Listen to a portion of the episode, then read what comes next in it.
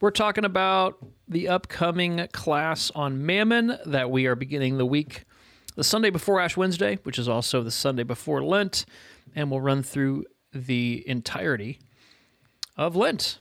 Um, hi, Ben. Hi, Spencer. Hey. What's up? So this is what we're chatting about. We're talking about why we're doing this class. Mm-hmm. Why are we talking about mammon? Uh, what maybe maybe we're using this word mammon. Mm-hmm. What is mammon? And why now? Who wants to tackle Ben? Why don't you tackle what is mammon? and then uh, maybe Spencer can do why now. I, I'm not sure if I'm prepared for all this. It's all right. Some Mammon. Here's what I know about Mammon. You can maybe fill in the gaps. Mammon is uh, an, it's a it's a it's a it's a actually a god that Jesus names as a rival god in the New Testament. Um, oftentimes, it's translated money or wealth.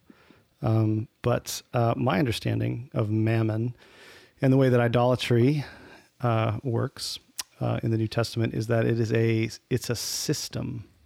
It is a an imagination. It is uh, a way of thinking about the world that makes some things possible in our imaginations and makes other things impossible in our imaginations. And so, oftentimes, uh, yeah, the ways the, w- the way that we think about things is is oftentimes limited by these kinds of uh, superstructures that uh, that inhabit our imaginations. I know it's kind of an academic way of talking about it, but I think that is part of what mammon is is a way of organizing and structuring the world that makes us think certain things are natural, normal, just the way the world is in quotes versus no, this is something that actually has been constructed on purpose for specific reasons, and it scripts our lives in ways that even uh, even against our best intentions can can script us into unfaithfulness to the gospel at worst, and at least like ignorance of what it would actually look like to live as the body of Christ in the modern world. So that's kind of a super vague general definition. yeah.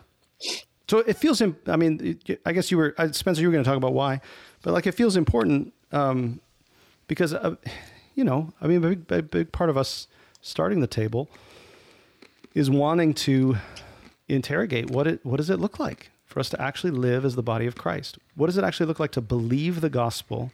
If it's not, and we've been saying this since the beginning, if the gospel is not just an individual message about how to sort of get your ticket punched to heaven, if the gospel is about God's new world becoming present in this world and becoming alive in our lives and, and in our relationships and in our political arrangements, like if God's kingdom is actually breaking in, well, it confronts and challenges all kinds of things. It doesn't just forgive us of our sins and give us some warm fuzzies and then we go to heaven when we die. It confronts and challenges the ways that the world has set, set itself up against the knowledge of God, to use a scriptural phrase. So it feels important for our discipleship to, to look at how has mammon, in what ways does mammon manifest itself in our modern world, the way we think about money, our relationships, capitalism, the economy, all of it, and uh, what of that is just complete lies and needs to be repented of, and what what might that look like? So just a few. That's just some little stuff we're dealing with during Lent this year. Yeah. yeah, that was a pretty good explanation of why. Why now? I think, I mean, my answer was going to be a lot shorter. I just Oh. thought last Lent we solved racism. And so now we're moving on to solving mammon as a church. uh, Yeah. Yeah. Yep. You've uh, listened to another table chat, and Yeah. we'll see you next time. thanks. Thanks for coming everybody.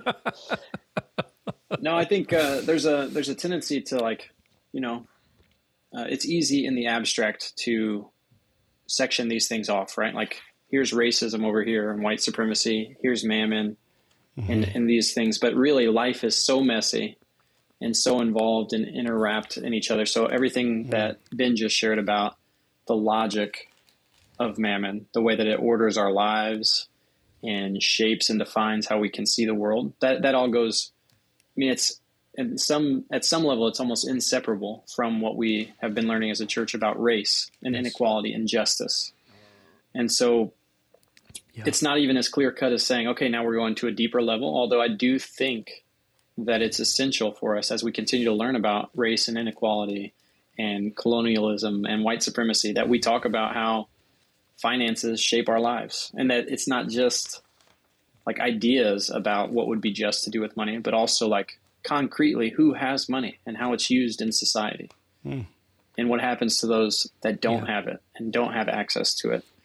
Hmm. And we're not just, you know, I mean, there's a huge part of it that the, the value is the learning. There's a huge value in the learning that we're doing, but also, like Ben alluded to, we are trying to find our way into a different way, a different posture towards and with these things. So we as a church are still learning what to do with our money mm-hmm. and how to activate mm-hmm. on behalf of people without access to it and how to activate on people that are experiencing injustice as it mm-hmm. relates to finances and otherwise. So Yeah. we're And, going to cover all that in seven weeks, I think. Yeah, pretty much. It's going to be that's actually week one, and then the week two is going to be some more stuff.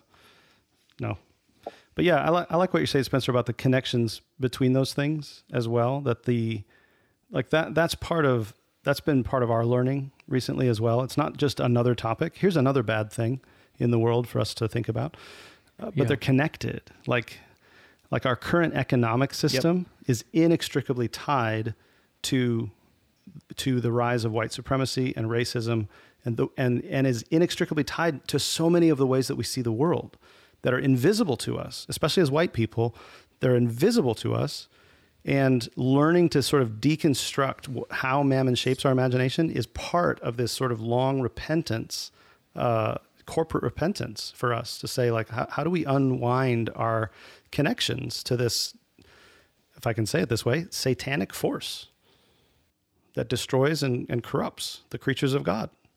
And How do we how do we live in the live in the gospel?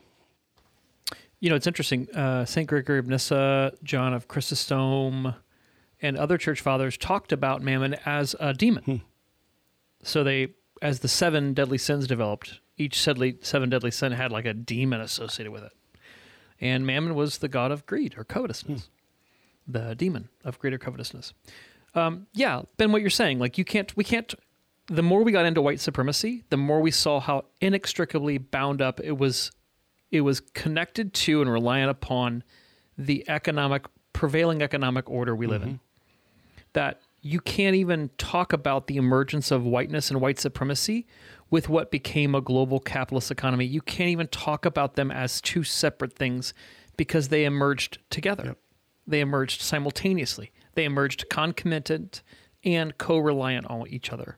And so that that was it. Like i was like okay what so we're talking about white supremacy which um, our church has been awesome y'all who are listening you guys have been awesome as we try to address this and name it and stay interested and t- attentive to it long enough to actually uh, deal with our own reactivity and offensiveness and boredom as we talk about it but you can't start you can't talk about that without talking about the way it shapes and orders uh, our life in our economy as well. Um, so, look, can I get, can I just give like a little example here of kind of the work we want to do? Sure. I I am reading this book called The Weirdest People in the World, and weird stands for wealthy, educated, industrial. Healthy? Wait, there's an H. is that Oh, right? Wait, no, no. Okay. Ah, shoot, no, Western. Thank you. There's We- no H in weird. Western, Western, educated, industrial, Okay, rich, and democratic. So it's an acronym. Weird. W, Western, educated, industrial, democratic. I'm sorry, rich, democratic. Uh, and this guy is talking about how like uh, those people, which of which we are, we're weird. He he calls them weird because their social, psychological, uh, mental, emotional way of being is distinctly unique in the the arc of human history. And uh, so part the part of the point this book is making is that like 70 to 85 percent of all studies they do on people to figure out how people do how people work are done on like weird people at college campuses and so it's totally skewed um, towards weird people right um, So, for instance, have you guys heard of this marshmallow experiment that they do with kids? Have you heard about this? hmm Like they they put a marshmallow on a plate and they say, "Hey, I'm going to leave, and if that marshmallow is still here when I come back, you can have two marshmallows." Right? So so there's a, a another experiment with adults that's similar. It's here's a hundred dollars right now, but if you wait one year, we'll give you two hundred. Right? And the research shows that like um, the research shows that weird people are much more likely to take the $200 later than non weird people, people who aren't from the West, who aren't super educated, who aren't rich, who aren't um, industrialized, right? Um, and I, I, I, as I read this study, this wasn't this guy's point, but as I read the study, I thought, this is one of the ways that mammon works. I'm taught I've I've been formed and shaped in a culture that teaches me to value like economic return. So I think if I wait a year, if I'm patient, I can double my money. And that seems like a virtuous good without even my considering it. It's virtuous, right? What doesn't occur to me at all is that that choice I have to not take the hundred dollars is a privileged one. Hmm. Meaning it assumes that I don't have a relative in jail that needs bail. It assumes that I don't have a car that's broken down that needs repairs. It assumes that we have food and jobs to eat, right? It assumes that I don't need that $100 to stay alive. So that that's that's the first thing. Is that like my value of what's good is normed and shaped by me having plenty of money. But but then the second thing is is I don't even consider who do I know that really needs that hundred dollars right now?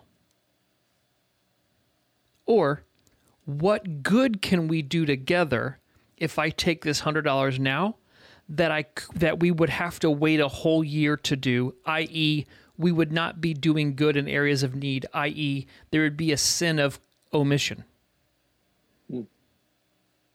So, for instance, we could in- invest in some kind of new curriculum to teach our kids about sustainable agriculture, et cetera. And so, like, I just I hold that out to say, like, it's common in these conversations to think of serving mammon or worshiping mammon as loving it in your heart. Yeah, being super greedy, like Yeah. like uh, who's the duck that's super greedy? Oh, Scrooge, McDuck. Scrooge. McDuck. yeah. Remember his So big vault of gold coins Yeah. he'd swim in? This is Yeah, total yeah, Gen yeah. X conversation. Swimming Yeah, like you got to be yeah. some kind of a dragon, you know, who's just like, oh, I love money. Like that's Yeah. not that's not what we're talking about. Yeah. So to serve mammon just means that I, I want to hold out before us that like 95% of the ways we serve mammon are pre-conscious. Yeah, they just seem obvious. They aren't explicit decisions. They seem obvious, they seem normal, they seem just the way it is. It's not we don't even decide to serve mammon because we have already decided to serve mammon. And that's what we're that's what we're talking about here. So we're not answering questions of how to get a budget together. We're not going to bag on Dave Ramsey, although we could for 7 weeks that would be uh, thoroughly enjoyable. We're not going to talk about how much money is too much money. How much money should you give away? How do you know if you how do you know if you quote desire money too much? Yeah. There's varying degrees I think of helpfulness in those conversations. But this is much more about what is the logic that sustains the dominion and reign and rule of mammon in our world. And I think I don't know. I just something I've I've never been a part of that conversation before. Yeah, I think those are better questions, and um, the yeah, I'm looking forward to uh, learning together about this. Like we're we're not coming to this as like we studied this last year and we became experts on how to subvert mammon. Yeah. Um, but but I, I think as we as we learn together, I'm eager to hear from y'all um, what comes to mind for uh, for you? You know, and and what ways do you notice sort of mammon working silently in our lives, and what this is the most exciting part of it for me is like what little experiments could we run that would be disruptive, at least to our own imagination for mm. you know what what is obviously true and good for us, right? Uh, like what would open us up to being the kind of community we say we want to be, um, as it regards this element of you know um, life in Christ, you know, where we we're in solidarity with each other, uh, looking to share in the gifts of God's kingdom together. Um, and so let's look at like what are the uh, what are the unseen ways that we resist this and we don't even realize. I'm resisting God's abundance right here mm-hmm. because I'm, you know, assuming that $200 2 years from now, a year from now is is better than $100 today. That feels like an obvious thing, but is it? Why does it feel obvious? Why does it feel obvious? So, and this we don't typically look at these things, right? Like I actually our brains are designed to create uh, to make pre-cognitive decisions uh, like hundreds and hundreds and hundreds a day. So that every decision isn't this crisis right? Because it would just like we'd blow through all our energy and our brains would explode. We want we want decisions already to have been made so we so that we can focus on other things. But those already made decisions is how mammon rules. Mm-hmm.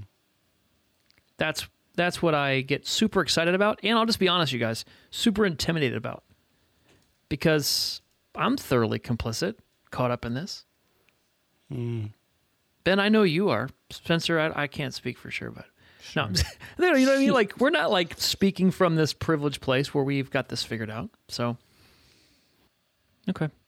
Uh, hey Ben, real quick. There's there is some conversation on the GroupMe's about how do people get the readings because uh, right now they're just listed like they're listed on the website, but people can't get them from the website. So how would people go about getting the required readings for this? Good question. We will. Um, why don't we put a Why don't we put a link? We're going to put a form on that page to say, hey, if you'd like to attend this class and get the readings, let us know who you are, and we'll email you out the readings. Um, we didn't want to just put them on the website for any Yahoo to download. We just want we just want you all to be able to download it. So, um, so yeah, we'll uh, we'll email them out. We'll put a form on the website so you can look for that on at thetableindy.org slash mammon, M A M M O N. Sweet. Any uh any final words, Spencer? I I mean I was on on the edge of my seat over here for that question, so now I'm just gonna have to spiral out all afternoon. Dreaming of what it could have been. All right. well, maybe come to the first class and I'll I'll start the class with that question. I'll look right at you and just say, Woo. Yeah. Um, I was just, oh, I was going to ask you, what are you hoping to get? Like, what are you hoping to get out of this, Spencer? Like, what do you, what is your desire for this class for you personally?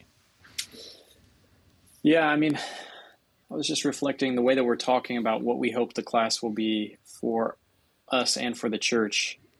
It it does uh, pair nicely with what we did last year as far as racism and repentance is that in that we're not providing like a, a pat answer as a church and i think it's you know it would be much easier if we just like did some real thorough study studying and came up with like okay here's here's like the numbers or here's like the discernment criteria that you need to go through personally but in reality like we're trying to equip ourselves and our church for making these decisions you know there's the big picture decisions that we make on an annual or maybe even further out basis. And then there's, like you said, Matt, there's those like hundreds of pre-cognitive decisions that we're making every day.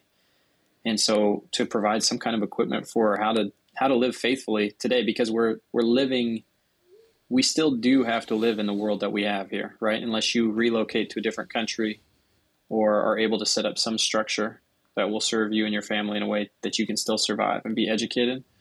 But we also want to be actively living for the mm-hmm. world and the city that we want to have here. And so, yeah, I'm just looking forward to like last year on racism and repentance, mm-hmm. talking about how the ownership of private property is, you know, can't be separated from that conversation. in my co-vocational job as being a realtor outside of the church.